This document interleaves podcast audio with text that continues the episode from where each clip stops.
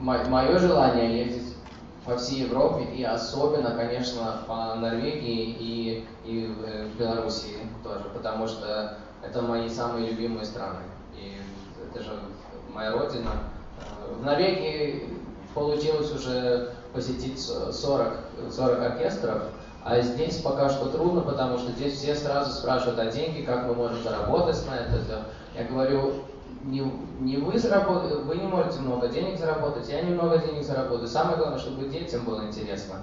И здесь, честно слово сказать, э, довольно, довольно медленно дела продвигаются, но я очень надеюсь, что через несколько месяцев уже э, реаль, может реализоваться проект. И и не только в Витебске, не только в Минске, а в маленьких городах тоже. Я, я просто уверен, что есть струнные оркестры в разных, в разных частях Miller was